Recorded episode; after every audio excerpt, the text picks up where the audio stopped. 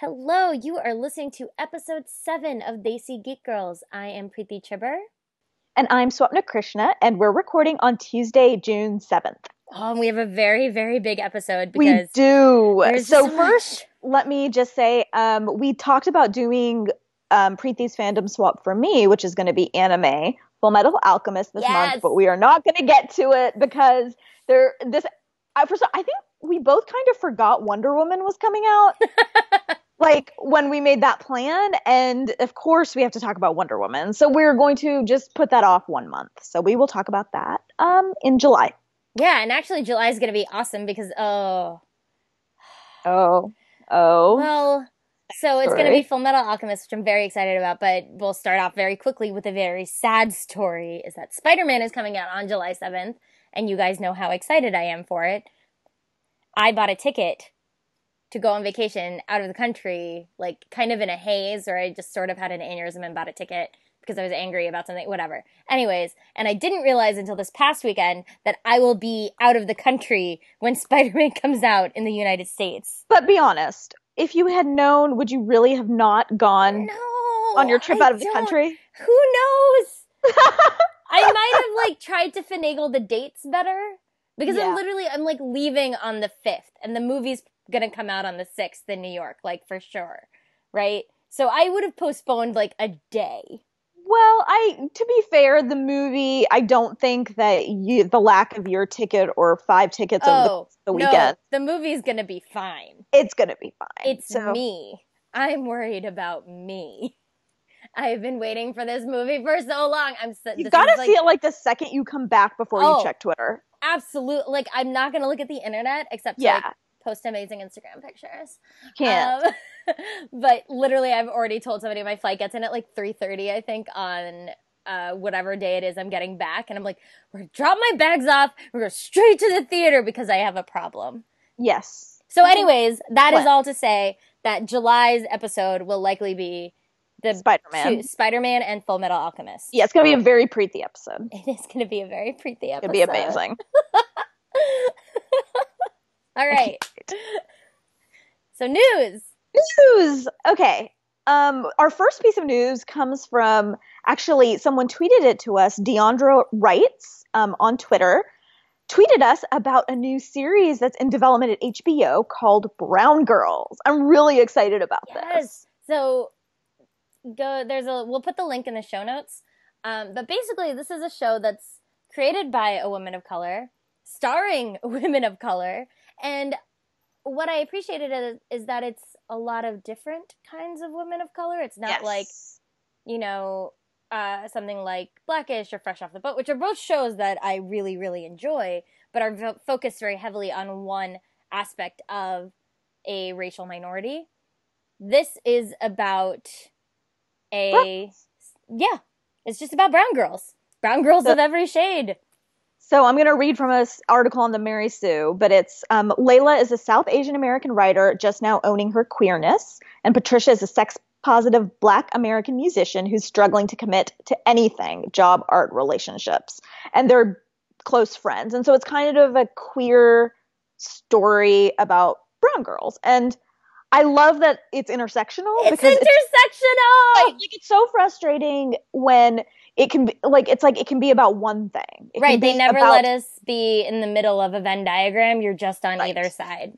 exactly and so and like world is so complicated and so complex and you know and this like you were saying with like blackish or fresh off the boat both excellent shows but you know brown people and black people and people of all colors we interact with one another so it shouldn't just you know it's nice to see it's nice to see like a, mul- a truly like multicultural and multi-ethnic show Right. and then adding in um, an aspect of you know LGBTQIA you know T. yeah T yeah Quilt bag. well I, t- technically I don't know if there's any trans Yeah, actually, we're not we're not clear on what the yeah and I try I try not to like use LGBTQ as a catch-all because Yeah, T yeah. is you know what I mean like Yes. it's so but I don't know but it's definitely um, billed as queer yes, so but we are going to be looking forward to that, and we'll probably be talking about it on the I'm show. sure we'll I'm sure we'll do like a watch of it for the show yes, because it sounds Awesome. Um, Very much up our alley. So thank you, Deandra Wrights, for sending us to that. Like, Yes. sending us that link because it sounds amazing. Yeah, and I hadn't heard of it, so. And then Swapna, something very oh exciting my happened God. today. Oh my God. So, okay, so today NASA announced its new astronaut class, and I think they had something like 8,000 18,000 applications for Whew. 12 slots. Yeah, it was an unprecedented application pool this time, apparently. That's kind of very exciting because I feel like for years and years and years, people have been like, people don't care about space anymore. Exactly. And I think the last new astronaut class was 2013. Oh, so long it's ago. been a while. Um, but one of the astronauts, which I did not know beforehand, and I live tweeted the announcement, a shocker. But um, one of the astronauts is Indian or some sort of South Asian. I'm assuming um, Indian from the name. His name is Raja Chari, and he is he is um, a- he graduated from the Air Force Academy and went got a master's in aeronautics and astronautics And from he's MIT. very handsome. He's very handsome. He's a test pilot, and he. I'm. I'm just. I'm just generally excited because the class this year it's five people of color and five women out of twelve candidates. which is kind of Um, amazing. Yeah, that's it's great because you know I, we've gotten so much like crap about like the Star Trek Discovery Yes. the the eh, diversity and representation in that show and it's really frustrating because that's just like it, people say it's unrealistic. And it's not unrealistic especially if you consider like Star Trek is supposed to be about global. It's not just about the United States it's supposed to be global. And so it's saying something that NASA's um, latest astronaut selection is so multicultural. Like I think Mhm. it's like two Asian two Asians, um, somebody of like Latino descent, and um, a like a- I think she, it, it sounded like an Iranian name, like some sort of Middle Eastern descent, and a black woman. And so it's just it's really exciting. I was really happy with the um, with the with the different ethnicities and races represented, especially because these are the people that might be going to Mars. Ah! I know, and so you want that you want the first group of people to set that set foot on the on Mars on a different because when NASA goes to Mars, they're going to represent the world, not just the United States. Right. And you want the people on the mission to look like the country and the world. And so I'm really excited. I'm just I'm so excited. And I'm just personally excited to have an Indian person because I believe if I'm not mistaken, there's only been two other Indian astronauts at NASA, and one is Suni Williams, who is amazing, and she's still with NASA. And the other, Kalpana Chawla, was um, killed in Columbia in 2003. So um, it's really exciting to have another Indian person. I'm, I'm so excited. And we uh, have an agenda. I know we do. Our Indian agenda is showing, and I'm fine with it. Oh gosh. but um, so yes, so congratulations, Raja Chari. I'm very excited for you, and um, one day I will probably meet you and tell you excited that you're an Indian person, astronaut. yes. Yes, Um, all right, some very, very quick like news things that happened that I was very excited about. yes. Uh, so Netflix is bringing back the Dark Crystal, and I'm freaking out about it because I love the Dark Crystal.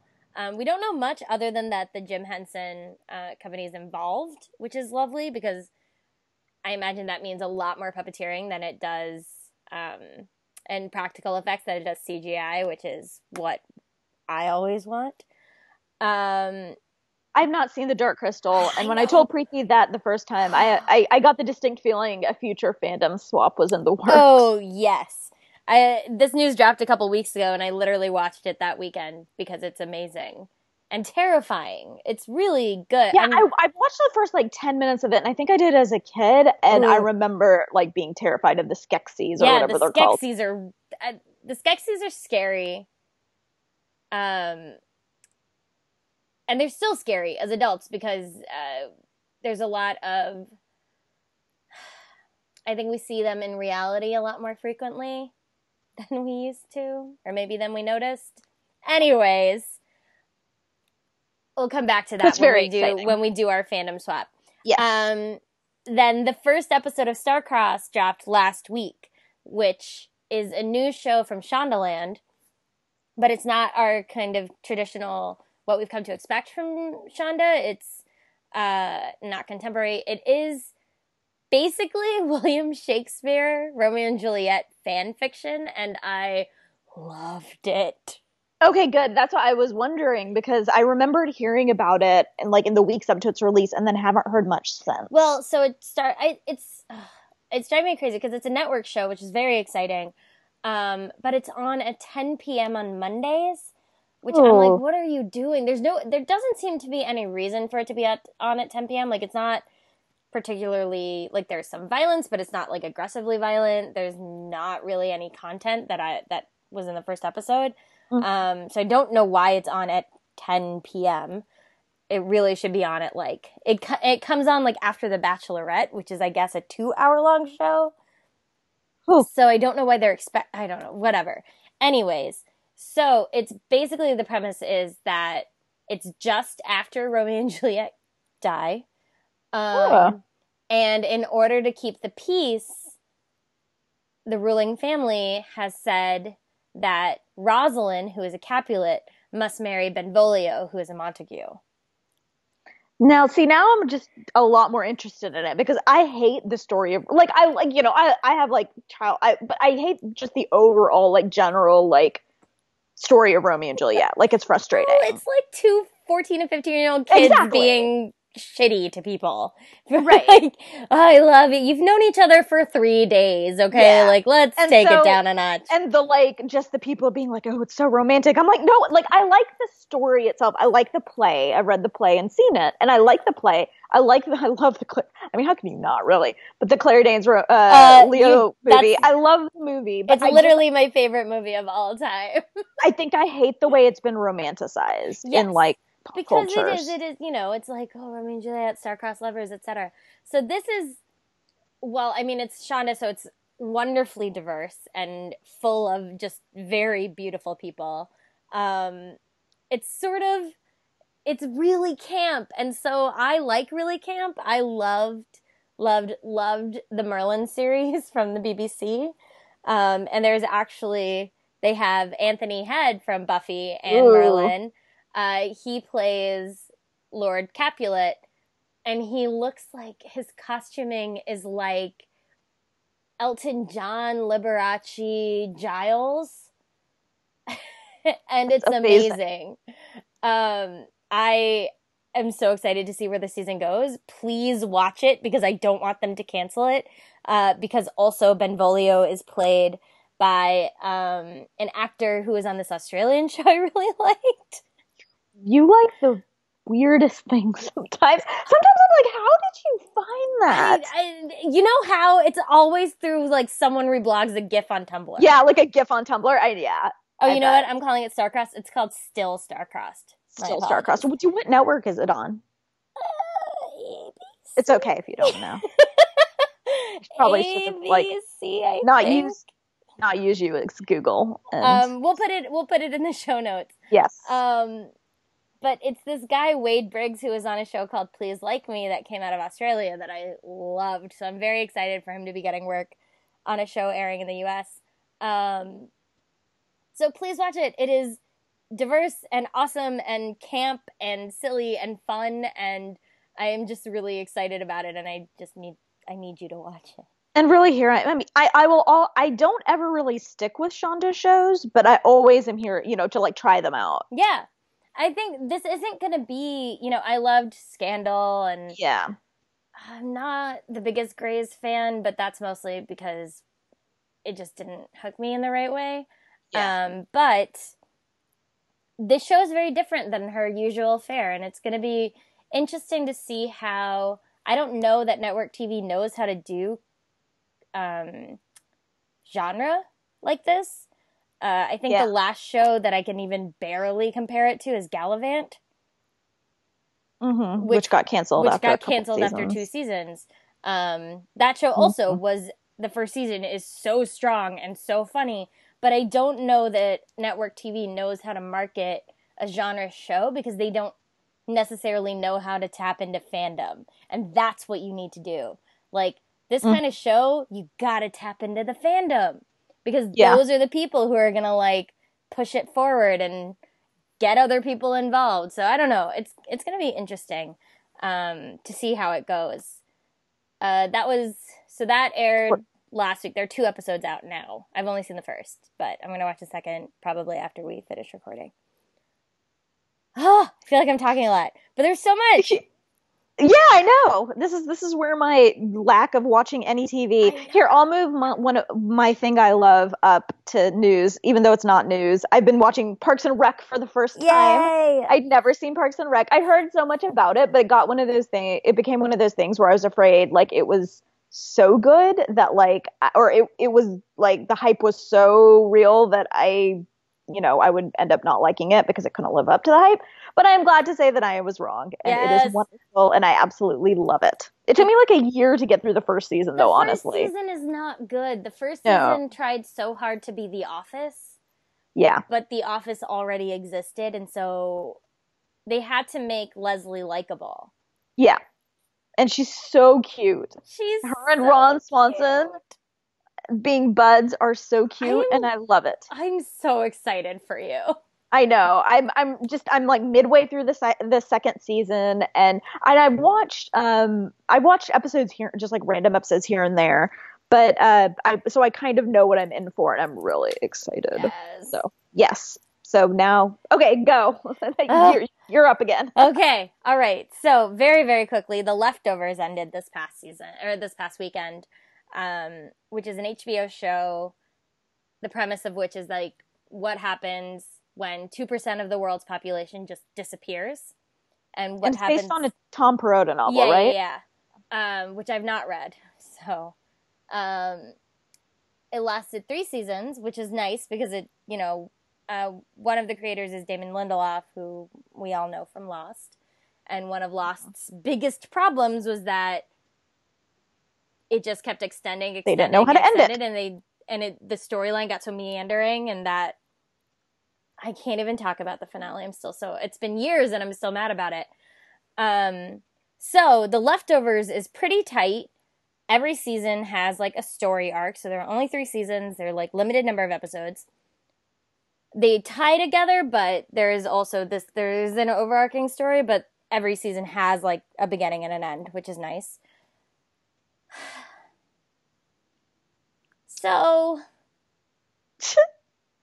it seems like this was a divisive finale for the Yeah, because I've heard really like I've it, I, people either loved it or hate it. From what I, I mean, I have not like you can tell by me not you know I'm I I I watched Lost. I loved. I don't think I will ever love a show more than I no. I don't think I will ever be obsessed with a show like I was obsessed with Lost. Like Because- it will probably be. But I totally agree that the finale, like, I mean, how could it not? Like, the finale was just such a letdown. it was so it was like eh, nothing mattered. yeah, N- the six seasons worth of television you'd watched didn't any. We can't go down this hole. like, Yeah. Well, maybe we'll do we'll talk we'll do an episode talking about Lost. Sure. But that being said, um like God, we our episodes like of the things we've been like, oh, maybe we'll do an episode about this. Will Yeah. like take us a year. But uh but no, so I haven't watched this show, but I have just heard people either like love it or they hate it. the and show, you the show is amazing. No, I, mean will the say. finale. But the finale, yeah. So I did not care for it. Um, I thought it was a bit of a letdown. I don't really. I don't. mm, I don't want to spoil it because I want you to watch the show at some point. Um, Yeah. But it was funny because I posted about like how I was like, raise your hand if you feel personally victimized by Damon Lindelof. And I had a few people be like, hard disagree because they really liked it. And I was like, but what was interesting is like, I was frustrated from a plotting standpoint, and the people who liked it loved it from a character standpoint, which I thought was fascinating. that makes sense. right? Because it was just the different That ways in which sense, yeah. people interact with story. So I wanted more. I wanted more characters, but I also wanted more. I wanted more, um, more satisfaction from the ending Yeah. of three seasons worth of this one narrative arc that I recognized. So it was interesting to me that people felt that satisfaction, but Yeah. based solely on really interesting. character growth. especially considering again we're not going to go down this hole but the con that conflict and loss the Right. conflict between the story and the sci-fi with the um with the characters Yep. and it's that is really interesting. I know, right? Um, all right, last last news news quote news thing because now it's been a couple weeks. This isn't the last news thing. I don't know why I just lied to all Yeah, I was going to be like, There's- well, there's another thing, There's but I can two things. There's two things. Um, King Arthur. I did not see it, Ah! but it's so good. It's oh my god, I want. th- I'm not going to really talk about it other than to say, go see this movie. I'm so sad that it's never going to get a sequel because I'm sure it is sure it never going to get a sequel. I think it made like horribly. fifteen million dollars or it's something. awesome. It is not a good movie, but it is a fun movie. I did not stop laughing or smiling, and I got like we got out of the theater, and I was like, I want to see that movie again. It was just such fun, That's and, like- sometimes you need that. right? It's not like gonna win anything. The writing was, uh, but everyone is a pure joy to watch on screen, minus like 20 minutes of Jude Law's man pain. Like, could have done without that. Um, but Charlie Hunnam is awesome. No people of color die. Like, Yes. it was pretty friggin' cool. Uh, so yeah, please watch it and then talk to me about it because all anyone ever says is like, really? That movie? And you're like, yes, it was fun. Whatever. I like. I I will like go to bat for terrible movies. Yes, it was we need awesome. ter- more terrible movies. all right, what? Now this is the last thing which we are and this is so exciting. super okay, so excited about. I think we have talked about this book on the podcast. It's a book called When Dimple Met Rishi by Sandhya Menon. And it, I mean, I read this book, I think, back in December. You read it before that, right? Yeah, I got a, a friend of mine is the editor, and so she passed me like a bound manuscript. So and I was like, this was just when I read, I think this was the first book I read in 2017. And like, I adored it. You adored it. I don't know a single person who hasn't adored this book. Like, Indian, you know, South Asian, not South, everybody I know adores this book, adores the cover because it's a girl with like ma- mehndi on her hands, henna, um, like drinking like an iced latte. And it's so cute. It's this so- it's cover is it's adorable. the perfect mixture of like uh first gen kid in like American yeah. ness. It is, and it's, You it's it, it really encompasses what the book is, which is like this adorable. I'm not going to give away anything about the plot because it's actually fun if you don't know anything Yeah, about it. Yeah, it's a, it's a cute little like commercial rom com story. yeah, it's just like a like a rom com. Yeah, it's just it's a, and it's adorable, and it's got a really smart main character. And what did And- we wait? What did we find out today? It hit the New York Times bestseller list, Which means that you can put a brown face on the cover of a book and it will hit the New York Times bestseller list. yes, which is a huge deal. This is it's a, huge, deal, because, because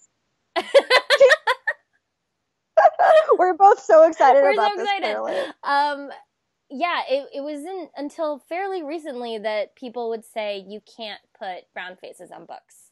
Like that is the thing that would be said out loud and recognized. because basically white people won't buy books with brown people on the covers. But that's garbage. It's garbage. It's absolutely. it's like it makes me mad on multiple levels because a it denies like people of color representation, and b it underestimates white people. yes, Like it ma- it, it it it it's stupid on so many levels. But that being said, when Dimple Met Rishi hit the list, and we are both absolutely thrilled. Congrats to Sandhya. Congrats to her editor Jen.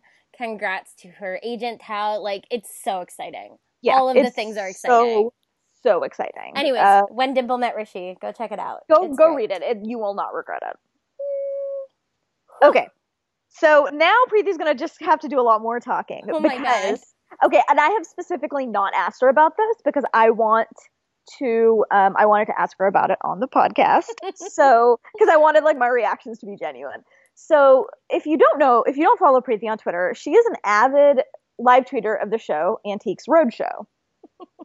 like avid, like to the point where the Antiques Roadshow like Twitter person and the person from Liberty Mutual, which is a sponsor of the show because the show's on PBS, like no Preeti from her live tweeting. Okay, take it away. So, months and months and months ago, I so the way Antiques Roadshow tickets work are you just apply to be in a lottery and then you either get picked or you don't. So I applied back in like I don't know, January, February sometime, and you don't find out until April. So I did it and then promptly forgot. And then about 2 weeks ago, something triggered in my brain like, "Hey, maybe you should check and see if Antiques Roadshow ever if anything happened with that." It was in my spam. I won two tickets. Oh no. For a date that was 10 days after the date that I looked at my email. In Harrisburg, Pennsylvania. Because the Antiques Roadshow Tour is only four cities in the country. And Harrisburg was, I think, the closest one. And I was like, oh my God, how am I going to get to Antiques Roadshow? I don't have a car. What am I going to take to Antiques Roadshow? Because yes. you can't actually go unless you have something to be appraised. So, very quickly, if you don't know what Antiques Roadshow is, uh, it is a show on PBS, and it's literally people bringing really old stuff that they have in their homes, or they've bought, or they've found, and having appraisers tell them how much it's worth and tell them a little bit of the background and the story of the thing that they bring. It is so interesting and so fun. It's every Monday night at 8 p.m. on PBS. Highly recommend it. So I'm like freaking out. Realize like there's no way my mom's gonna send me any of her stuff because she doesn't trust the mail, and neither do I necessarily yeah, for like fair. you know for this type of stuff. For no. this type of stuff, um, but I have in my possession a bangle, a gold bangle from when she got married, and a pair of earrings, which I have no idea how old they are, um, but they're super Indian. And so I was like, I guess I'll just bring these if I can go. Um, I convinced my my friend to come with me. She brings her grandmother a bangle from her grand and a pair of earrings from her grandmother that are uh, from China. So we're like, great, that's kind of a good story. Two first gen kids bringing like familial jewelry from the motherlands. Yeah, that awesome. is great. Right? Um, so I'm like tweeting about this, and Liberty Mutual is like, hey, if you get to go, we'll give you VIP tickets. Oh. So then we're like, well, we have to go. So we get VIP tickets. And basically, what this means is like, we drive, we wake up on a Saturday morning at like four in the morning, get on the road by five to drive to Harrisburg, which is about a three and a half, four hour drive. This is dedication, man. Yeah, no kidding. Um, this is actually it was on this ride that I realized I wasn't gonna be in town for Spider Man, and oh like, no, that's when I texted you at like eight thirty in the morning yeah. on Saturday, complaining like a total baby because I get to go on a vacation to this amazing place, but whatever. Um, so we're driving, we make it there, we roll up to the Pennsylvania Farm and Expo Center. We are the youngest people by like 40 years. That does not surprise me. And we're also, I think I only saw two other people of color. Does not surprise me that you would not find other people color at Antiques Roadshow at the Pennsylvania Farm Expo building. Yep. And so it was interesting because, you know, basically how it works if you're not VIP is you get a ticket and it's got a time on it and you show up uh, like a half an hour before that time and they line you up and they bring you in in shifts. There are lots of lines. So we get in, they give us our badges. These two lovely, lovely um, producers walk us around the set and kind of give us this like really cool backstage tour. We got to go into the production van and like we got to meet Ooh. my my appraiser crush wasn't there. I'm so sad. Oh no. David Walker. He's handsome and British. Uh, but you got to meet other. Appraisers. But I got to meet other appraisers like Nico Lowry, who is who Ooh. wears these like super outlandish suits and has a great mustache and is very tall. Um, so we both got our jewelry appraised. Uh, found out both both of us that uh worth way more than we anticipated. Oh, that's great. It's great. I mean, not that you're gonna sell it, but it's just nice to know. It was nice to know, but it's also like this really heavy like level of responsibility now. Mm-hmm. Because mm-hmm. I yeah. treated this bang, I was like kind of treating it like garbage, or I was like, whatever, I'll just throw my jewelry, who cares? Yeah. Now I'm like, what do I do with this thing? um, so that was really cool. We didn't make it on air because our stories weren't quite interesting enough. yeah. Um, but we do, we did do the feedback booth, which is this thing at the end where you get to go into the booth and talk about your experience at Antiques Roadshow, and maybe you'll get on air then. Mm-hmm. And we camped it up because they always pick people who camp it up. Yes, of course. You know, so it was like, "Hi, I'm Preeti. Uh, we're from Brooklyn, New York." like, it's so dorky. Well, do they do they do you know when the that episode's gonna Not air? until like January 2018. Oh my god. It's so far, but it is like a well-oiled machine. So basically, what was so fascinating about this is like the set is in the middle of this massive convention center, right? But the Mhm. set's actually not that big. It's like a circle. They build this walled circle, and inside there are about 75 to 80 appraisers at tables that are along the the um, edge of the circle, just Mhm. a ring, right? And there are just lines of people, and it's by things. So it's like jewelry. That's a lot sports. of appraisers. Yeah, and they all are volunteer. Oh Nobody, my gosh. right? No one gets paid because it's good for business if you show up and you get on Antiques Roadshow, right? Yeah. So the appraisers are there, and then people come up and have their things appraised. And if the appraiser thinks it's a good story, like first they'll try to be like, see if the person knows how much the thing is worth, whether it's worth a way more or way less than they think. And then they don't give anything away. They'll just be like, oh, okay. And then they'll go talk to a producer.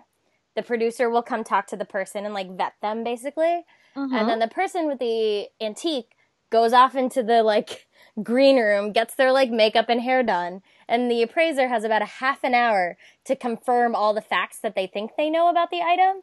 There's like a Hmm. trunk of um reference material that Antiques Roadshow brings with them to every place. So we got to see this huge trunk of all of these like random books on like paintings and furniture and jewelry and like whatever. And of course they have like laptops and stuff, but they'll like flip through everything to be like, okay, it's 1941, not 1943, like, and then they have set up in the middle of the circle, sort of, are three tables, and they will do an appraisal at one of the tables while being filmed by this huge camera that's like coming down from the middle of the ceiling, and this second table will be being set up, and like it's just like a machine. They just go in a loop doing That's appraisal. so cool. It's So, fascinating. so if you hadn't had VIP tickets, you wouldn't have been able to watch all this, and you would have just been standing in line. yes. Okay, so that's really cool then that you got the VIP ticket. oh ticket. yeah and we like got to watch the director basically direct an appraisal right from the production booth so this woman brought a coat like this um, one of a kind coat that had been made for karen carpenter Mm. and she had a picture of karen carpenter wearing it it was really neat Wow. and so we're in the production booth and we're watching the the appraisal happen on these four screens and the director is going, "Okay, ask her what material it is." And then you hear the appraiser go, "And what material is this?" And like, he's like, "Now turn the jacket towards this camera." And then he like turns it's so fun. It was Oh, really cool. yeah. It was you forget really cool. things like that are really TV shows. You know what I mean? Like there's a person like kind of, yeah. But it didn't. It didn't like ruin the magic for you. No, it actually made it really cool cuz now I know like when I watch it, I'm going to know what is actually happening. You know what I mean? Yeah. Like I'm gonna so know, and it's real. Like those people don't know how much their their items are worth. yeah. So those reactions, like my favorite one of all time, is the guy who found.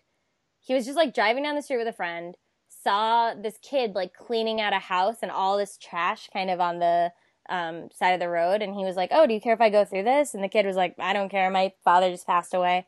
And they're looking through it, and he found an original set list from when the Beatles were on the Ed Sullivan Show because the guy who owned that house was a photographer for the Ed Sullivan Show. Oh, I can't even imagine what that would Isn't be worth. that bananas? That's bananas. It was Oh so my crazy. God. Like, you just found this treasure in the trash. Like literally, another like one man's trash was another man's treasure. Like that is a literal thing that happened. Like, and now I'm like trying to think like if I went on Antiques Roadshow, what would I take? Because I also have I have a bunch of like Indian jewelry, but none of it significant. None of it old though. yeah, I mean, like- my mom's thing was from like he said it was probably made in the fifties or the sixties. Yeah, like I don't even think I have that stuff that old. Like all of my stuff is fairly like in the last like 20 years. Mm.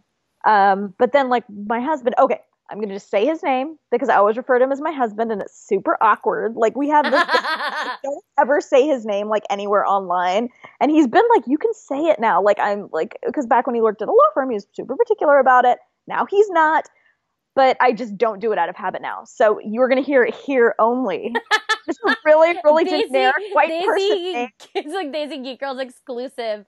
Fancy Geek Girls exclusive. So Ryan, because it's such a generic white person name, I built that up. So Ryan, um, his family is from like um, kind of like they've been here for like generations, generations. So we have a lot of like family heirlooms from his side that I I think might be really interesting. Oh, A lot of them are like furniture and like kind of bigger stuff. So I don't know, but that's so interesting. That's so fun. It was really cool. It was really cool. I know it sounds super nerdy and like Oh, I mean, my I told my sister and my sister was like, I would have hated that. I'm like, well, that's I- why you didn't come. Yeah, like I mean, I don't know. Like I'm not super into Antiques Roadshow, but I mean, at the same time, I think it's just interesting to see things like that happen. Yeah, it was cool to see how they put the show on. And Yeah. you know, it was nice to like PBS definitely is like maybe it would be nice if a younger demographic like engaged Yeah, with I show. bet. I mean, I'm sure you, you get a lot of attention from them because you probably do bring in a younger demographic. like, like, come on, man. Watch the show. It's really fun. I will. I will. I'll watch it sometime. Yay. The next time. When does it come on? Monday nights. Monday nights at 8 p.m. on PBS. Okay. Although, like, you can just find episodes streaming on the PBS app on your like local whatever it is, but whatever but then channel it is. but but I have to if I'm gonna if I'm gonna watch it, I have to live tweet it with you. I know it's really fun if we do it on like we'll pick a Monday night and do it. And then like I love that they like tweeted like some of you live tweeters might recognize like Creepy. because Like, there are like seven of us. oh my god, I love it. I love it.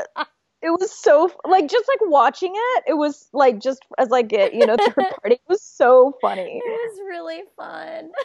That's it's so great though. I was so nervous that it was going to be terrible because I didn't know what to expect. And then it was actually really awesome. And, well, especially because like you threw that together at the last second, Oh and like you drove so far. We drove so far. That's like that's really far for a day. That's like eight hours of driving in It one was. day. It That's was. a lot. It was a lot. Worth it.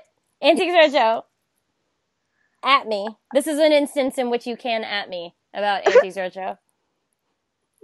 Um. Okay, so should we move on to Wonder Woman. Yes. forty minutes in? Let's get to one of the, Oh the my- main topics. This is going to be the longest episode of all time. This is exactly why we cut out one of our things for today know, because I knew this would happen. I knew it. like also six episodes of Fullmetal Alchemist. No, no, Yes. Um, Wonder Woman. So you saw it the Thursday night. Yeah, I saw it Thursday night, it, the night it came out. And then I saw it Saturday night. Yeah. And I don't think it's a shocker that we both absolutely adored it. Yes, I know it's weird. I'm so used to doing podcasts about DC movies and having to.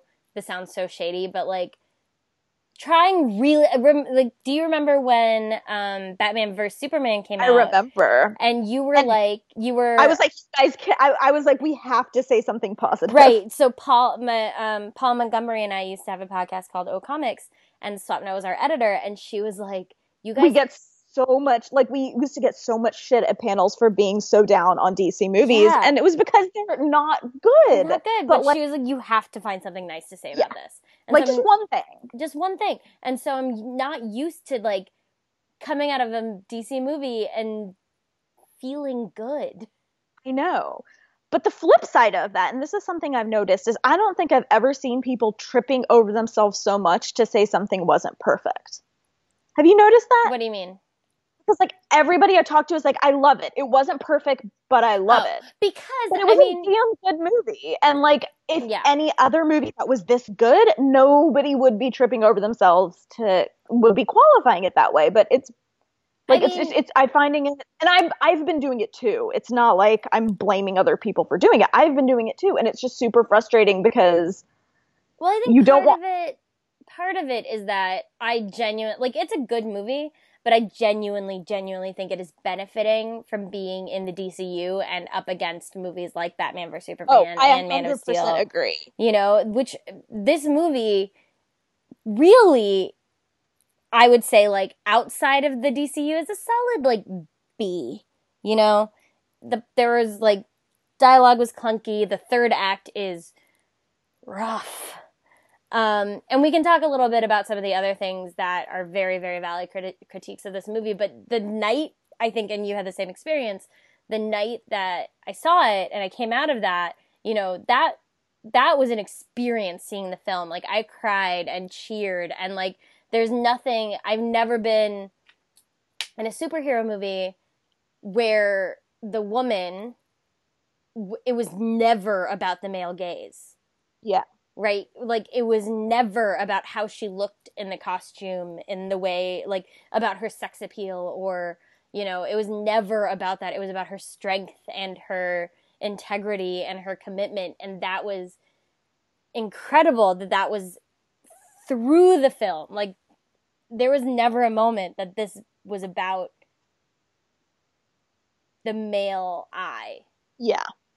And that was an incredible experience. It was. And like I texted you this, but like I came I started like at the end of the movie, I started crying. Like I cried so hard because I was so afraid it would be bad. Like Mhm. and that was like also it's also partially just um the m- reviews were so good that I didn't I was almost at a point where I didn't trust it. Like I was afraid that people were falling over themselves to apologize for a mediocre movie because this is make it or break it for female superheroes. Yeah. Like, Which it's is this movie. so obnoxious. It's so terrible, but, But it's, it's true. true. It's We're it not is. allowed It's to make it or break fail. Yeah, and it's not like when like they make they made the second Fantastic Four movie, you know, they were or I guess it's because there's a first one and the sequel or whatever. They made the recent Fantastic Yeah. Four movie. Um, anyone was like, "Oh, well, we can't make movies starring white guys anymore because Because that's not ever what they'll say. yeah." It's, but you get one shot if you're marginalized, right? You get one shot and then you wait 15 years in order to do it again. yes, Like, and so- so I was so glad it was good, like genuinely good. I agree, it was not perfect, but like I and like a part of it, part of part of the reason I say that is I don't want people to think I don't see. th- I'm blinded by the fact that it was like I don't want people to like I don't want it to come across like I'm like oh there's a woman on screen and that is all I care about. right. Because that is the, that is what you get, right? That is the, right. it's the like, um, it's, It's it's it's hard because it's a damned if you do, damned if you don't a little bit because it's like either you just like it because there's a girl in it, um, or you're not a, you won't critique it because there's a girl in it, and neither of those things are true. Right. And so, um, but like, for example, like I liked the movie Ant-Man. Was it perfect? No. But when I would say like I liked the movie, I thought I thought it was a cute movie. Like I liked the movie Ant-Man. I'm not going to be like it wasn't perfect, but I like, you know what I mean? Right. Like I I hate that Because I think what you can say when you say I liked Ant Man, it's like it was it fun. doesn't have the baggage You that comes with It was yeah. a fun movie. Wonder Yeah. Woman was, unfortunately, I guess for it, was more than a movie. yeah, it was. right it was it was a movement it was the culmination of years of waiting and begging and like i mean arguably the i'm not saying that this is the first superhero movie ever but arguably the modern era of superhero movies was kicked off in 2008 by iron man Yeah. that is that was 9 years ago that was 9 years ago and this is the first female character who's getting her own film, Which is ridiculous. which is unreal. it's like genuinely just ridiculous. And But that being said, we're going to wait 10 for Black Panther. yeah. You know, like it's unbelievable. But so it's more than that. Black Panther is going to be more than a film because it matters so much to people because we've been waiting so long. Yep. And so you want it, of course you want it to be good. If it ha- I don't think though if it hadn't been good, it would have succeeded in this way. Yeah, no, I agree. Like I completely agree. it was the action sequences alone Oh, No Man's Land is one of the best action like action sequences I've seen in any film ever. I think it was agree. so smart and like intense, and she was Gal Gadot. Was, like, She was- amazing. Phenomenal. And it's it. really hard with Gal Gadot, somebody who looks like that. She is, I mean, she's just one of the most beautiful women. Like, Yeah. it's just, she's stunning. To make it about the character and not her looks. Yeah. And to make it about the person she is. And, like, that's the- why it was so important to I have a female director. Right. I think that's a lot of that is Patty Jenkins. Um, scripting, you did see some Yes. issues where I I said this coming out of the movie actually. Um, as much as I loved um, Chris Pine in this role, as much as I was like they did a good job of letting him be a damsel, which they did. She saves him Yes. several times. He still had way more to do in this film than Lois Lane has ever had to do in either Batman vs Superman or Man of Steel. Yeah, agreed. Like he got way more screen time, he got way more dialogue, he got way more agency. yeah, I and- totally agree with that. That's Which is a, I mean, it's a good thing. You don't want to, you don't want to like, like turn the trope upside down and just have a. But the point is, it's not. It's okay. All things are not equal. right. You know, it's still like a far cry from what would have happened and had the roles been switched. Yeah, you know and so like fine that was that i think is a valid criticism um it's just so it was just so important i can't get can we talk? it. Can we talk about Robin Wright? oh my god I did not see that coming. she was I mean, I knew she was in it, but I did not see how. I mean, oh my god, can we give that woman like a starring role in an action movie, please? oh my god i want to live on that island I know. I wanted more. I I will say that there should have been more on the island. We only got Yeah, about I- thirty minutes. There should have been more. I would have liked a full movie set on the island and the World War One as the like as a sequel. Well, I, I understand why we couldn't get that. Like I get it, but I, I would have nice. loved. It might have also given a little bit more opportunity. You know, there are a lot of really val- valid criticisms about the representation of women of color in this movie. It's not enough that they're there at this point. You know what I Right. mean? Like, it's not enough that there were black women as Amazons. They Yes. needed dialogue. Yes, there were some lines, but like they needed a pre- a, a bigger presence, a Yeah. more um, integrated and uh, vocal presence. Right. They need to have the characters need to have a purpose, not just like set dressing. Right. Um, and so there's a little bit of that. You're the senator, although I think like um, she was like she had one line and Diana interrupts her. You're like, Yeah. oh, you know, the it, it would be nice to have more of that. It would have been nice. This, this has a little bit of a Rogue One problem. Yeah. Um, once Diana gets off the island, where it's we needed more Etta yes. to like balance that out a little bit because it was like Yeah. all dude all the time. Even like I do think they Yeah, I- severely underused um, Madam Poison or Doctor. What, what is her name? Madam Poison, Doctor Poison. I yeah, I really I would have been more inter- interested in like her backstory. There was a lot crammed in this movie. Yes, It's the problem. My general problem with origin stories, like it's there's just so much crammed into this movie, and it was it got really clunky at times, and Yeah. Character development of like lady characters other than Diana um to achieve you know to get to cram this all in a you know two hour and whatever minute yeah, movie it was a lot. Um, but there were so many good things. but I loved it. Yeah, I, I mean, I genuinely just, I was So- breathtaking, and I, I, I loved it. Ryan loved it, and I have a huge crush on the guy that brought his three daughters to the movie. Like his three young Oh. daughters to the movie to watch. Not young, not like inappropriately young, but like it, it was like he and I, I, I love that guy in, in the theater I was at who brought his daughters That's to. awesome. to- I know. I Yeah, saw it. I saw it with like nine women. It's so good. Like, it's just it's so like we've waited a long time for this, and I'm glad. I'm glad it's I'm glad it's good. So- I'm just yeah, I want to, I do, I want to talk. So I think a lot of people have said a lot of the things that we're saying in a, in a really smart and, and well said way. I was like, how am I going to finish that sentence? Um, but something that I have not seen a ton of, and I do want to comment on because I think it's specific to us very much so. Yes, I know you're going to say, and I'm so excited. Is about- uh, so I was watching um, this movie, and Diana and Steve get to London in world like World War One London, and there were South Asian people there were all around. So many Indian people there in the background. So many Indian people in the background, which makes sense because England at the time was a colonizer and India had not yet, India didn't gain independence from England until 1947.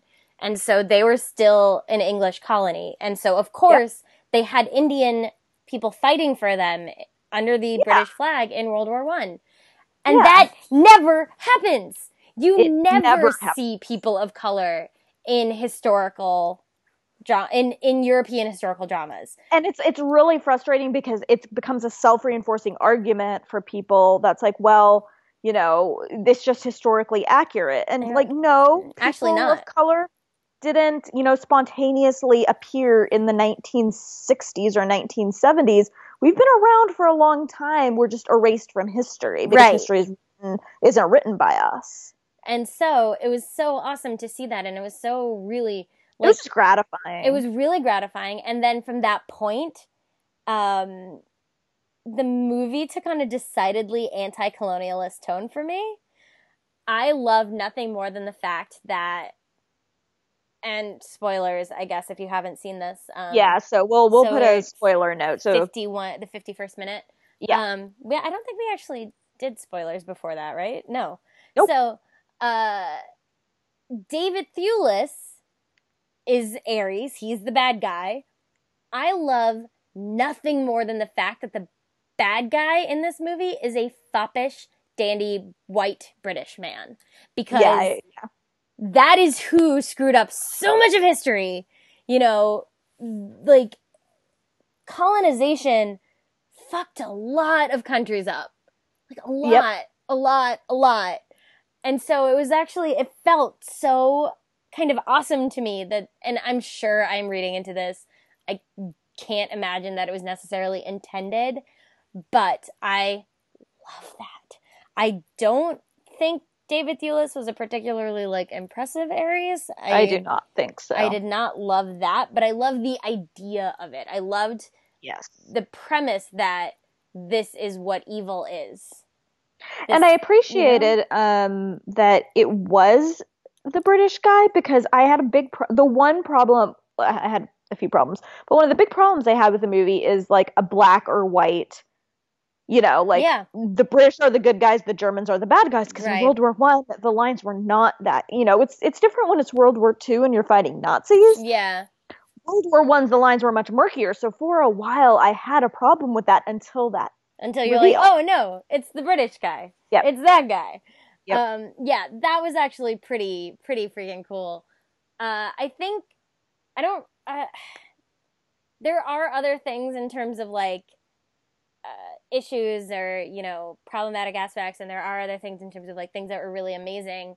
Um, but I sort of just want to let you guys read some pieces that have been written by people who hit the nail on the head really really well. Um, one like there was uh son of Baldwin on Twitter and yeah. um, Valerie. Val, Com- Val Complex. Val right? Complex, yes. Um, did a dialogue that was just really well thought out and really interesting. And I'll put that in the show notes. And then also, there's an article. So there's a native character in this film, played by a First Nations actor, um, who Eugene Brave Rock, follow him on Twitter. He only has like 1900 followers and it is blowing my mind because I'm like, you're amazing. Um, well, you're in Wonder Woman. People should want to know what you're doing. For real. For real. But and he's really, he's really good. He's really, he's excellent in the film and he was given agency to kind of dress the character how he wanted. He did research and based it very loosely on an actual um, First Nations person who fought or who like uh, was involved in the war effort.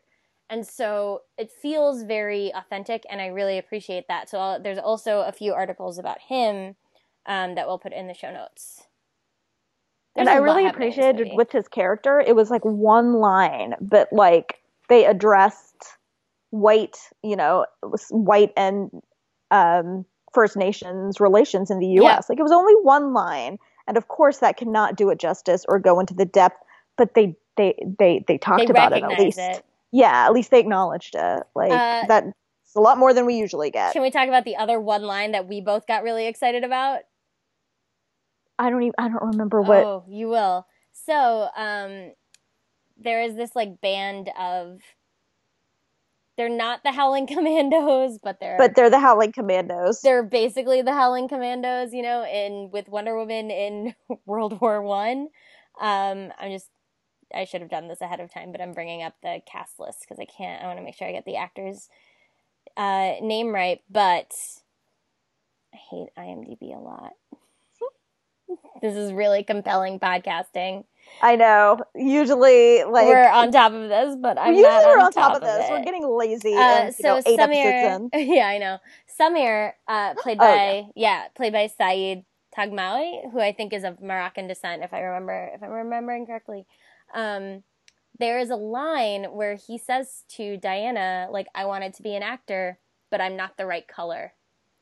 And I was sitting next to my friend who's also first gen, and we both kind of turned to each other and we're like, "Oh, that was that was amazing." Yeah. Like getting recognition of that level in this film, like that one line was so important. And so I and I know a lot of people respond like I several people I've spoken to responded to that same line, several people yeah. of color, because it was just a really nice like we are recognizing that this is a thing that happened and we're not ignoring the complexities and the issues that existed at the time. It's so I don't think it's you you can't explain what it feels like to exist in a world. Like it's just right. it, like it's just you can't put that into words. Like what it feels like to, you know, be like, "Oh, there's Indian people in the background. Oh, like we acknowledge that like a lot of bad stuff has happened when it comes to race and skin color. Mm-hmm. Like it's incredible. And this movie, it didn't do it perfectly, and nope. there is always room for improvement. But that's okay. Like it's okay. We don't expect anyone to get it perfect, but we appreciate, you know, the tr- we appreciate the trying, and then we'll talk about it. And the next time, you know, try something new or something different. I mean, or... I do hope for the sequel that I think Patty Jenkins is basically the only woman actually involved in a lot of the writing and a lot of the like like she is basically the only woman. So I yeah. hope for the sequel they involve some women and some women of color in would, the writing. I would, yeah. I would like I for Zack Snyder to not be involved at all in terms of writing the script because you can see his paw prints all over the third act and the third act is by far the weakest. Yes.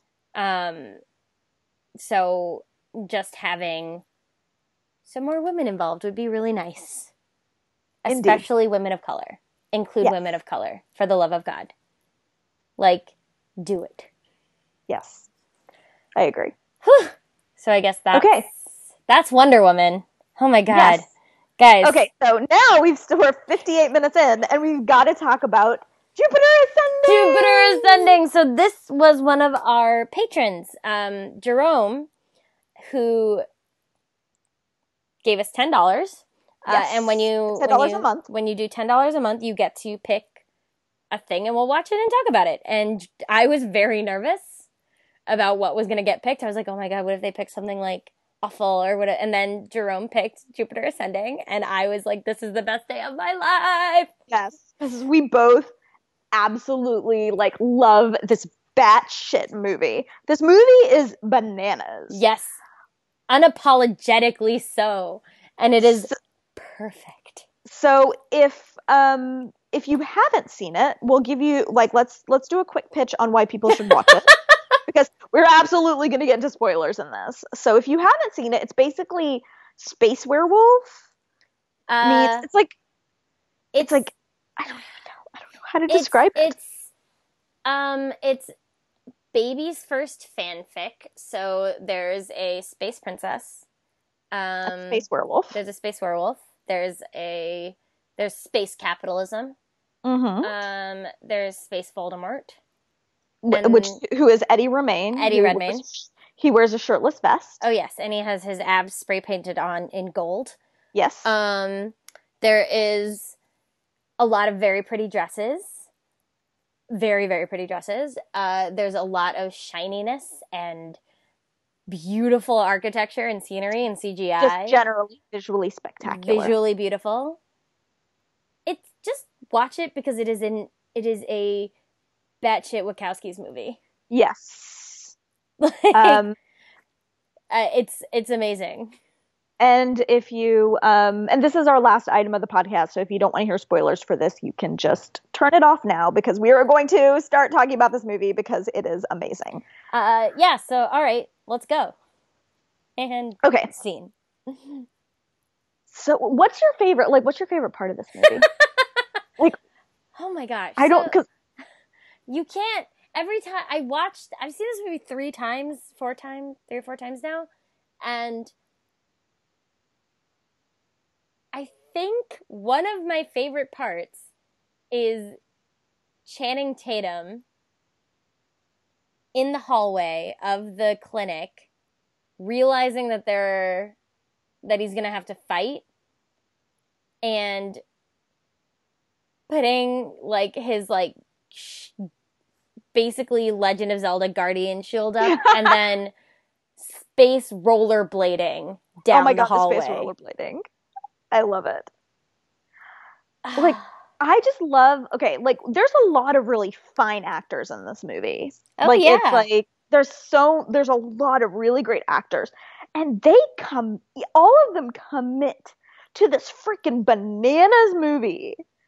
Like Eddie Redmayne, like Eddie, he he like he won a he won an Oscar in this same year because Yeah. Theory of Everything and Jupiter Ascending came out in the same year. I'm ninety percent sure, and he won an Oscar. This is his Norbit. Like yes. that is the best thing ever.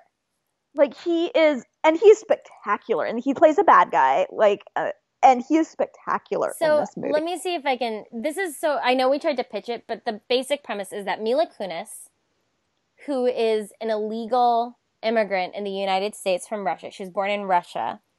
Uh, her father is killed before she's born. He's he's shot in Russia. Uh, he's played by James Darcy, whom I love, and yes I think is just so handsome. And when the first time I saw this movie, I was like James Darcy, and then he died. He dies like four minutes in. Um, so she grows up in America, and she and her like she lives in one. It's one house that has like nine or ten people living in it. She, her mother, her aunt, they're all house cleaners. And so the first scene you see of her as an adult is like this kind of um montage of her like scrubbing toilets and waking up at four in the morning and just being generally very unhappy. And through a series of events, she she you find out there's this like space nobility family who who own planets. They own swaths of the universe for farming um, in order to gain more time. They're very old. They're like millennia old. And so she is actually a descendant or a version of someone who is from that family. yeah She's it gets really print. Complicated gets very into complicated. genetics but Uh, she's like a gene print or something. And so the family is sort of fighting over her because technically her gene print owns Earth. Yeah And Earth is like the most lucrative because they actually farm humans to get the genetic material in order to stay young forever. and so like they send out bas- basically all three of them send out bounty hunters on, Yeah. or like you know send people to get her from earth and meanwhile she's living on earth like with earth as it is now with no idea that aliens exist or that space you know that there's any sort of like life out off of earth yeah, she's no idea. And then werewolf, space werewolf Channing Tatum comes into her life. yes because channing tatum is in this movie because Channing Tatum has been hired by the youngest Abraxas brother, um, Titus, right? Titus. Yeah. Um, to get her back, and It's like so ludicrous. Yeah, this movie and okay, so so this is kind of the pre- overall premise of this movie. Like so it's it's and if it sounds crazy while we're talking about it, trust me, it's even more batshit when you see it on screen. Yeah, like Like ugh. but there's so many good things about this. So this movie Yeah, gets a well, lot I of flack. well, I I was gonna say like we keep talking about being batshit. I think that's a good thing. yeah, like I agree. does not apologize for what it is, and it is just it's spe- like first of all, it's visually spectacular. It is a beautiful, stunning movie. If you like like just like grandiose, like beautiful movies, this is one you should see because the CGI is beautiful, some of the costuming is beautiful, like but also it's uh, well, I'm thinking of Mila Kunis's dresses, but like also Eddie Redmayne's shirtless Yes. so uh, and like I am I was watching this movie and I've not seen this movie since I play started playing Zelda Breath of the Wild and I'm 100% certain that Breath of the Wild took its aesthetic from Jupiter Ascending. And, and now I really have to. I mean, I wanted to play as we've discussed Breath I of the am- Wild for a while, but now I really Like. I am going to do a side by side because there are some like where I'm just like that's not a coincidence. That was on purpose. Like 100%. Um so Eddie Redmayne is the main villain basically. Uh his and his brother and sister, their mother died and Mila Kunis is the like basically genetic imprint of their mother. She looks exactly like them. yes, um after her what, her mother was like 90 millennia year older like Something years like older or something. Uh and you don't know how she died. You just know that she's gone.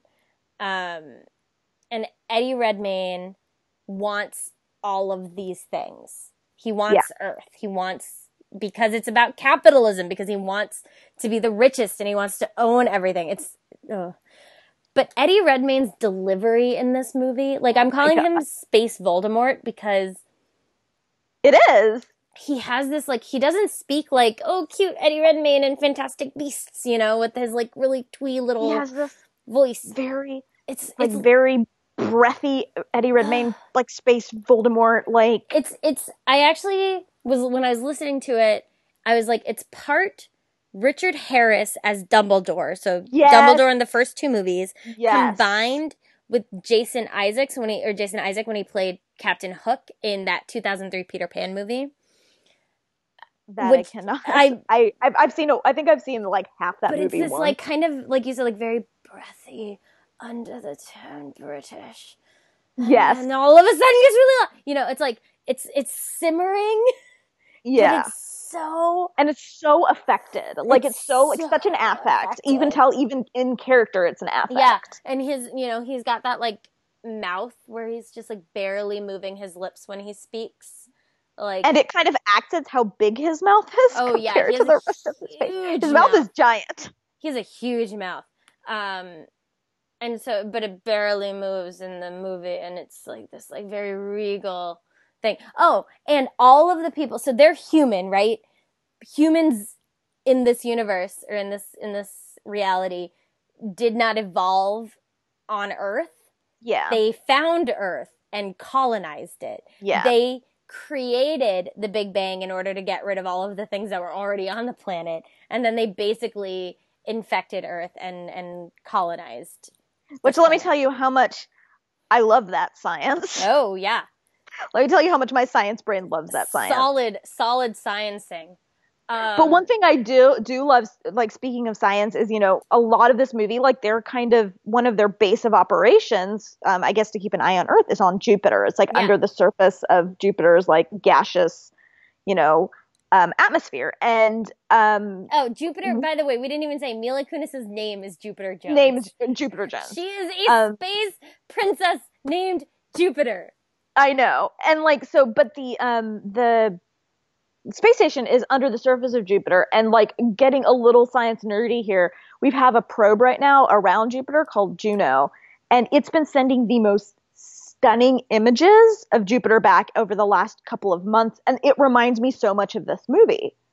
Because like the images it is these like thick beautiful like clouds and these like swirls and like sometimes I'm like how like they got it they actually got like uncannily like right like just kind of the texture of the atmosphere and like it's beautiful so that's like that was an extra like treat for me to watch You're it like, this You're time doing it right. like watch it. Wachowski ladies know what they're doing. They do. They, do. know what they're doing. they do. Um, I'm trying to think of. So, all right, Jupiter Jones. So we have now the Abraxas, which are the nobility, and you have Yes. Jupiter Jones, who is this pawn that they're all space princess pawn that they're all trying to get. Um, it is very convoluted. Very. It doesn't even make. It doesn't actually make that much it sense. doesn't make a ton of sense. So all of these bounty hunters are after her, and and Channing Tatum's Caine. His name is. Hold on, Caine. It makes me laugh so hard. Caine Wise. Yeah. Caine Wise. Uh, who is a Okay, I'm just. I- just need to interrupt right now and say, like, okay, I took some notes while I was watching this, and like my notes are basically in caps, like Eddie Redmayne, Eddie Redmayne, shirtless vest, um, and you know, space werewolf and space werewolf eyeliner because Channing Tatum does wear eyeliner in this movie and it's pretty spectacular. Preeti's notes are something different, I so took- I'm looking at them right now. And there is an all caps note that says Caine Wise, not Kane Nine, if you know what I mean. okay, continue. I took five pages of notes while I was watching. this know. I just keep scrolling through them and laughing. So Ch- Caine, um, who gets first, he battles these other bounty hunters for her for Jupiter. Uh, he gets her, and then he gets hurt in the process. Which one of my favorite moments in the movie is where she's like, "You're bleeding" in this car. And then she takes, she's like, You're lucky we stole a car from a woman because there was a maxi pad in, in the glove compartment box. And so she uses the maxi pad as a bandage. I'm like, yes, way to go, girl. Um, but then he, And um, he takes her to his old boss, basically, who lives on the outskirts of Chicago. Now, uh, who is Sean Bean, Sean Bean. who does not die in this movie. Nope. It's very exciting because the second you see him, you're like, oh god, how is he going to die now? Nope. But no, It's he does Sean, not die in this it's movie. Sean Bean. So every all these people, so Channing Tatum, we keep calling him a space werewolf because he's literally what is called a Lycantant. His he has been genetically spliced with a wolf. He is literally part wolf. Sean yeah, Bean so he's is like he, part B. part B. Yeah, I don't even. Yeah, I don't even. But like basically, they're bred for purposes. So like Channing Tatum was bred to be a soldier, yeah.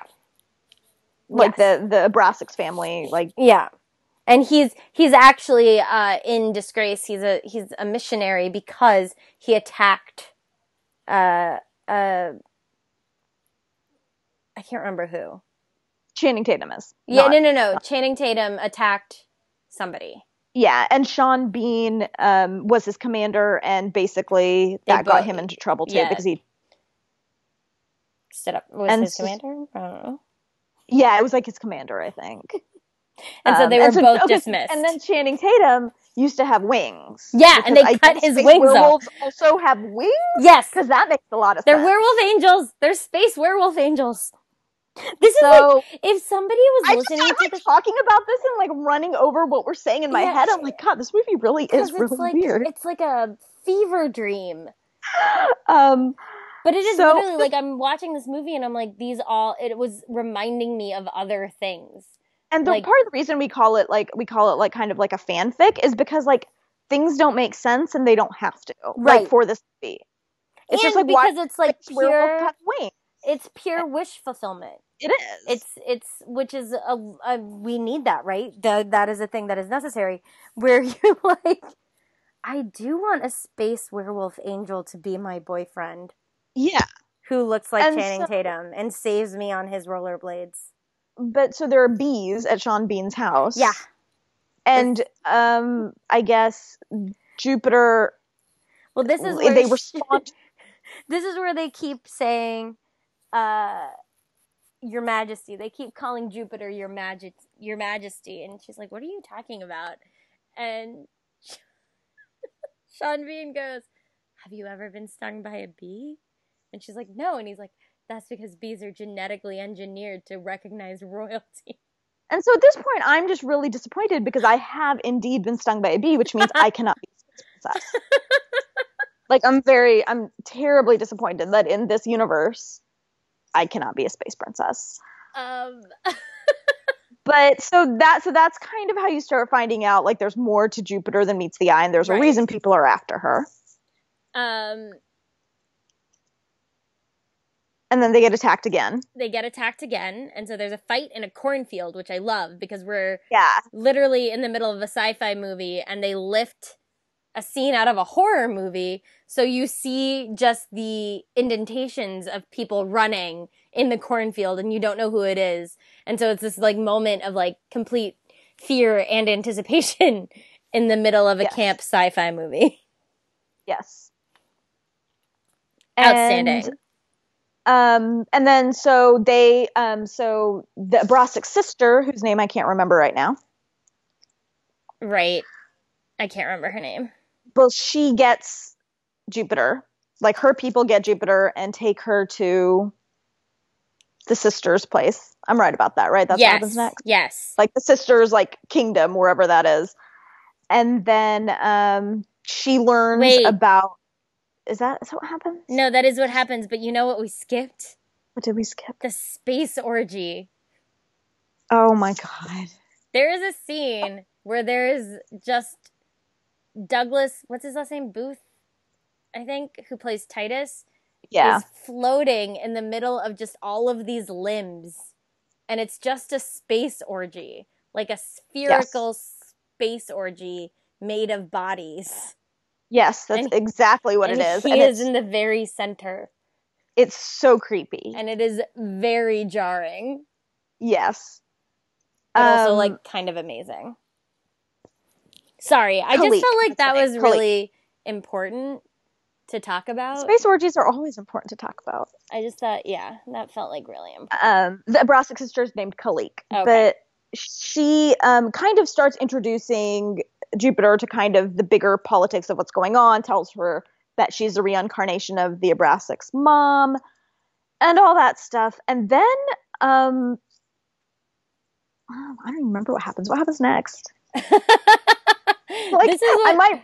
I'm so confused. Like, so much happens in this movie. well, okay. So she tells her all about the mother. She shows her. She shows Jupiter the statue that looks exactly like Mila Kunis in a beautiful dress. Uh, and Jupiter's like, "This is But why wouldn't you show like a picture or a painting? That was Uh, kind of my thing because it's like a white statue is not very descript. no." It was like, it like looked like her, but Jupiter's like, "This is so weird." I'm like, I feel like I would be like, "Does that look like me?" I would be like, is that me? I don't know. I don't know if that looks like me. Um so she wakes up in this like chamber, like is already dressed in these clothes and it's like very uncomfortable. And like then she the the the Abraxas sister I feel like her name is just like not sticking. Kalique. Kalique, uh, shows her this whole. She was like, "How old do you think I am?" And Jupiter's like, "40s, I don't know." And she's like, "Actually, 14 millennia." She's like, "You're 14,000 years old." And so then she shows her how she stays young, and it's this very strange scene where she walks naked into a pool of water, looking one way, and then comes out of it looking very young and beautiful again. Yes. I did love the aesthetics of this scene because her handmaids or whatever, while she's talking to Jupiter in the background, her they do they do this wand and all of a sudden her hair is magically dry. They do this other thing and all of a sudden she's dressed and it was just these like quiet little like CGI things that I really appreciated for the Yeah. sci-fi-ness of it. Um also everyone is like genetically spliced, all of the helpers.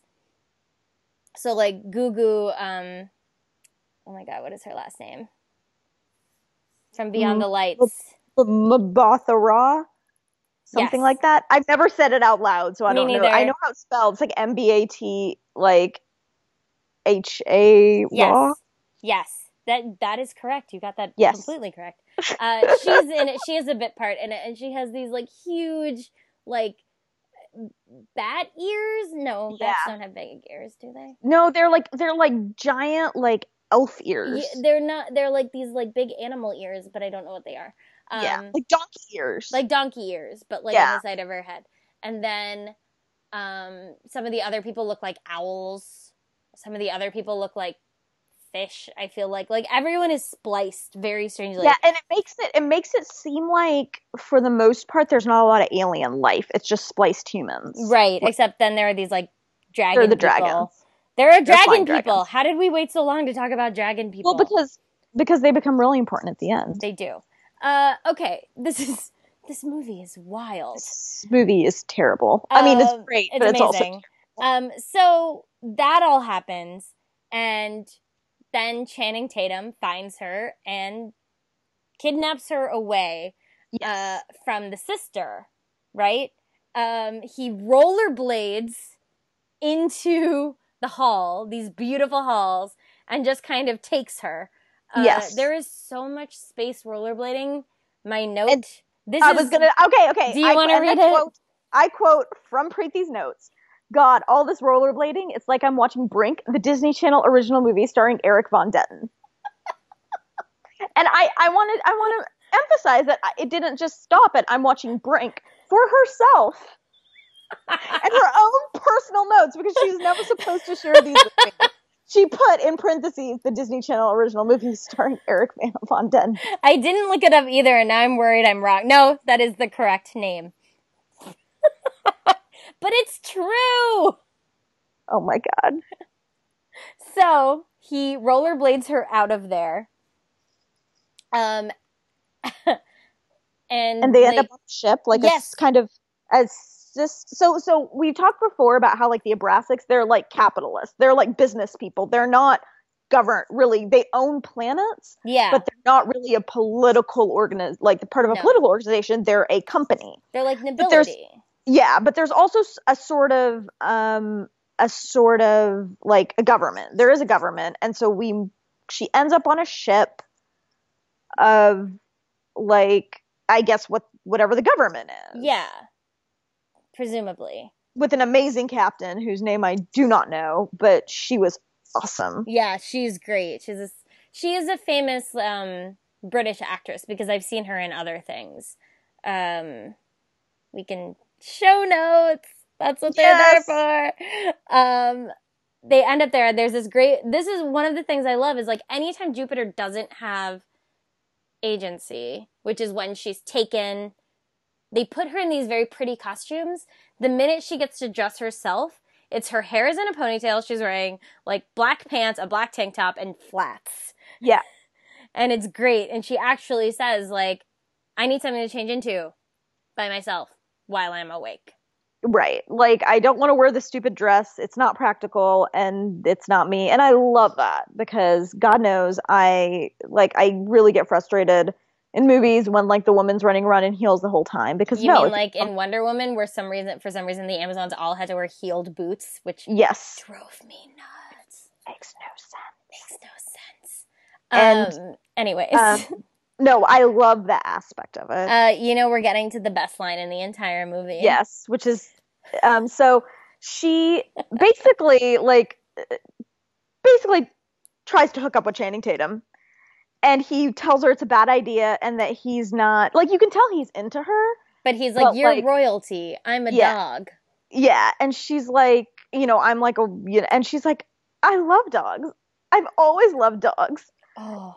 And Oh. Channing Tatum's face in this scene is amazing because it basically looks like he literally on his face is like, "Wait, what?" And and and after he leaves, she like repeats the line to herself and was like, "Oh my god, I cannot believe I just said that." And it, it actually it sounds terrible and it is, but it actually is like it's it's really funny when you watch. It's funny scene. and like kind of weirdly cute. yeah, it Uh, is. So this proceeds to lead into what I think is the weirdest scene in this whole movie, I agree. but also one of my favorites. So, in order to get her ownership of Earth, like uh, like official or whatever, like she owns it and no one can do anything with it, but she has to get it's essentially what is the equivalent of the deed which is a Yeah. weird light. Basically, tattoo. she has to. It's like the equivalent of going to having to go to like the freaking DMV and Social Right. Security office. So it's this bizarre scene with this android named Bob, uh, who is her advocate, who then they get the total runaround going into one line where they say, no, you actually need form 27.2.A. This is form 27.2.B. And I'm watching this scene and I, I was like, oh my God, the humans are the Vogons of Jupiter Ascending. So if you are not familiar with Hitchhiker's Guide to the Galaxy, the Vogons are obsessed with bureaucracy and lines and forms, but they're just not human. So it's it was this really weird moment of synergy between two wonderfully wild sci-fi series Mm-hmm. where you have this like really strange scene that is all about the pains of a bureaucracy Yeah. and you're just like eventually bob this bob the robot who the aesthetics of which are so interesting like the way they do robots are basically like ex machina which then i looked up ex machina to see what year it came out and they came out in the same year too Oh well.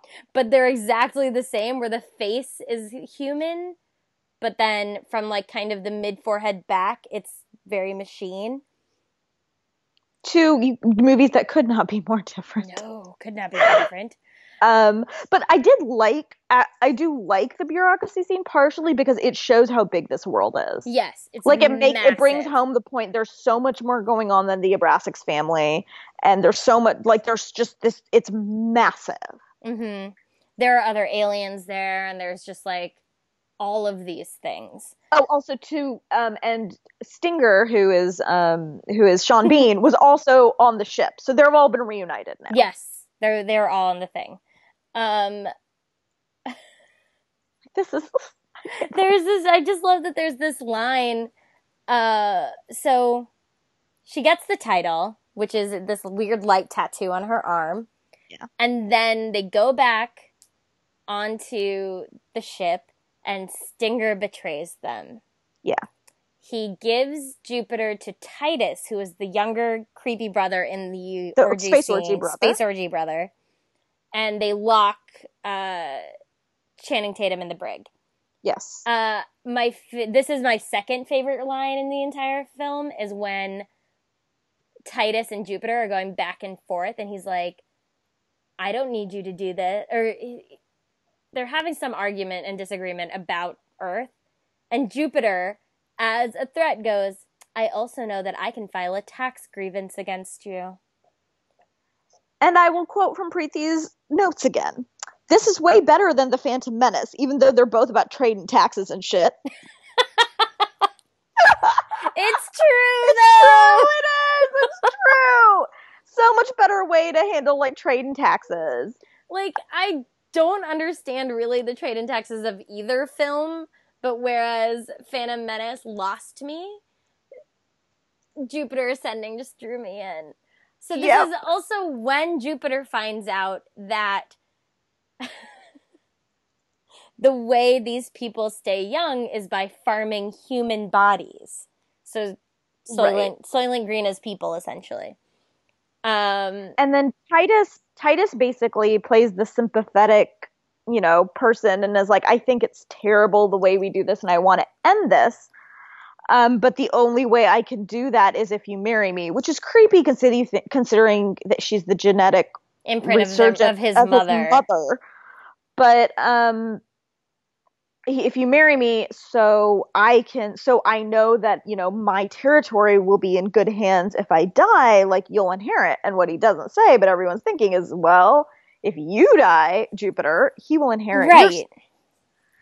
and so she agrees to um marry him. because he tricks her. Yes, and Uh, um, meanwhile, Titus jettisons Channing Tatum out an airlock. yep. and man, and then goes to like the equivalent of warp speed and luckily um the other ship arrives just at that moment or like you know a few minutes later and is able to save Channing Tatum so yay Channing Tatum's still alive And then he can go in and, And- Jupiter from this from the wedding. scene, which is a or that dress and that the the the, the picturization of this marriage scene is spectacular. It's beautiful. It's great, but it's also basically while I was watching, I was like, this is the wedding scene from Robin Hood Men in Tights when Maid is. Marian is about to marry Prince John. Or I mean, I'm sorry, not Prince John. Excuse me. Ugh. Uh, Sheriff of Rottingham, and Titus is like, "Yes, I do. Okay, I do." Jupiter, and she's going, I I I, I, do. I, I- and it's literally like the I do not. because she sees Channing Tatum like burst through basically the wall. of And- the hall, these beautiful halls. Yeah, the architecture in this movie is just you know it's all CGI, but it's spectacular. It's really nice. um and so and that's what and it's really great because um like so often a female character doesn't get agency. And while Jupiter is very much the the victim of events surrounding her she also gets you know Ch- Channing Tatum respects what she wants. Yes, yes. and This- so he there is a lot of saving. She does get saved a lot but it's he respects her wishes basically hmm and so um yeah and then what happens next Oh my gosh. So- then they go back to earth to return jupiter to earth because now she ha- has earth oh and isn't right, affected at all she owns it. But we find But- out. that Balaam, ba- ba- Balaam who is eddie redmayne has kidnapped her family Yep. And so now Jupiter has to go to Jupiter to have a final showdown with Eddie Redmayne. and it's awesome because Eddie Redmayne, for whatever reason, is like on the verge of tears the entire film. Yes. Like, Every time his eyes are so glassy. I'm like, why are you always almost crying? Um, and so he does this thing where he's he's like evil villain monologuing uh, to Jupiter while they're on this on his planet, which of course is like friggin' fire and brimstone, basically. And all these Yeah. humans are kept in pods underneath the floors where they will be harvested. And he's basically telling Jupiter all his plans. And of course, he does that like, I create life and I destroy it. like, yes. it's incredible. Um, And you find out during this exchange that Eddie Redmayne actually killed his mother. yes. At her request, supposedly, that she was just tired of living so long and was ready to die and asked him to do it. And so he killed his mother, which is why he's on, I guess, the verge of tears, knowing that his mother has resurged genetically or whatever the term is. But here's what's great is of course he's threatening Jupiter. Channing Tatum, meanwhile, is not there. Like Jupiter's gone on her own. He's there, but he's not involved with this. This ends up being a showdown between Jupiter and Balaam. Like that is, there's no ch- no space werewolf involved in that fight. Yeah. she She's wins. the one who gets to do she it. kicks him in the nuts. All of this shit happens, and she watches him die. There is Yep. there is a piece of plotting that I am not including because it's just long. It's not like kicked in the nuts and then he dies. Like there's other things that happen. There's uh, there's a very yes. there are explosions, there are all these things, but basically, But and and Channing Tatum kisses her. That too. and Channing Tatum kiss and they kiss and it's cute. And then it's yeah. Um and then she goes back to Earth. Well, so I did love this scene because you've got I did I looked up the actress's name. The um woman who plays Oh, the yeah. captain is Nikki Amuka Bird. Uh oh, she's a Nigerian-born British actress of stage and television and film.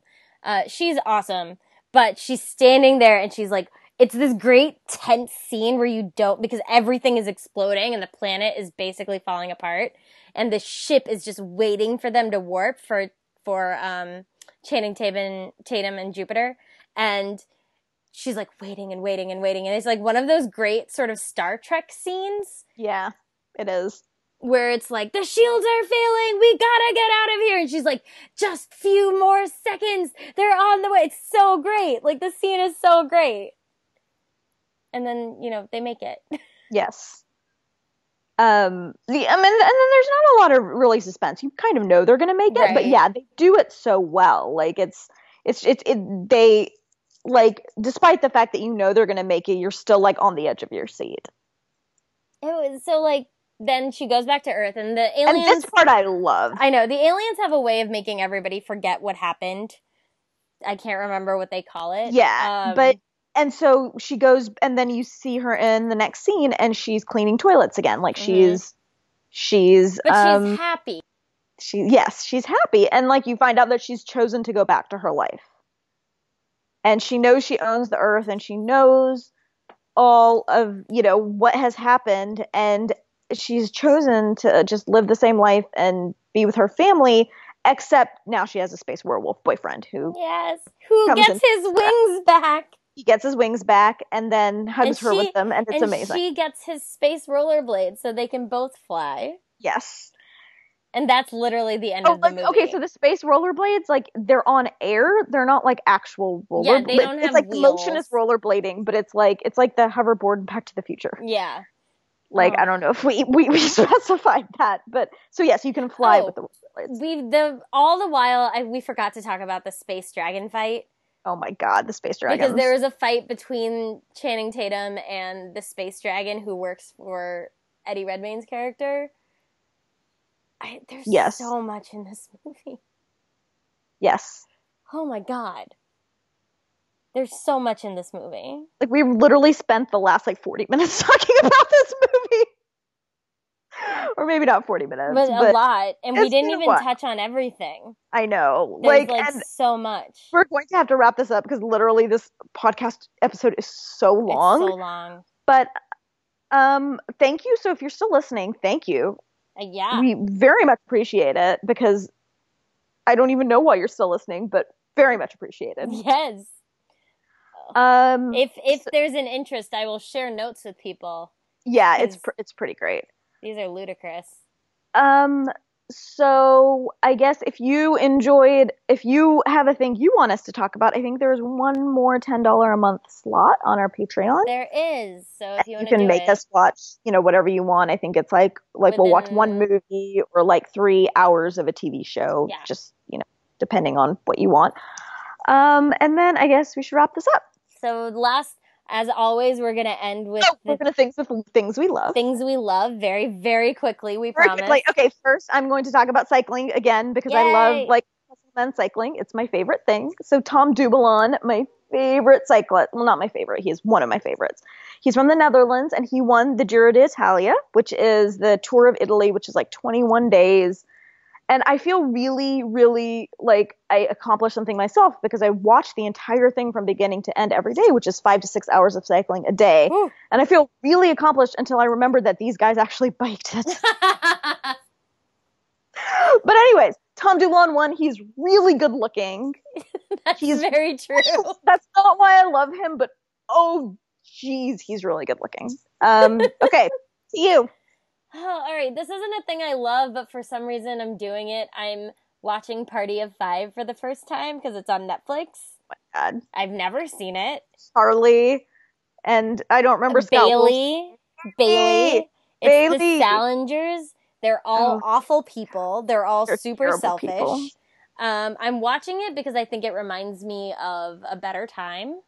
Um, it has literally no connection to the real world of today, so it's taking me out of all of the nonsense that's happening. So I'm watching it, uh, and it is so 90s.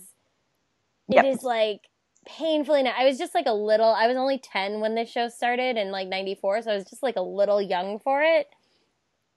So it's been My sis, my sister watched it, so Yeah. I watched quite a bit of it. My older sister. My so. brother was more of a 90210 person, so we watched 90210, Mm-hmm. not Party of Five. Party of Five. But uh, I'm a season in, and Jennifer Love Hewitt just showed up, and one of the London twins. Yes. So I'm pretty excited, and that's Yes. that's what I'm doing.